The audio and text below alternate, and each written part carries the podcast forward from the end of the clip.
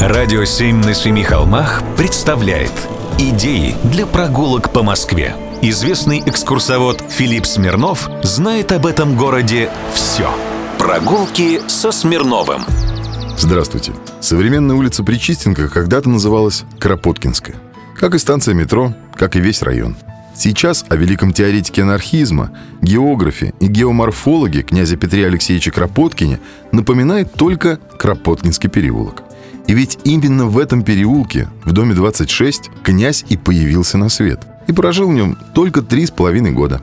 Но парадокс. С 1923 и до 1939 года в доме находился музей Кропоткина. Музей человека, который прожил в доме только три с половиной года. Горшка именного в доме не было, как не было и манежа, коляски и деревянной лошадки. Но обо всем по порядку.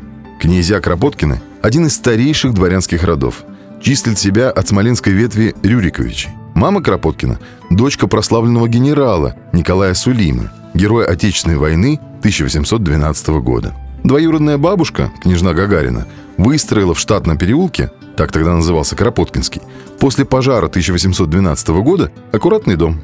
12 парадных окон, 6 белых деревянных колонн, держащих изящный фронтон, притаившаяся со стороны двора антресоль. Добрая московская послепожарная классика. И вот в 1842 году здесь на свет появился Петр Кропоткин.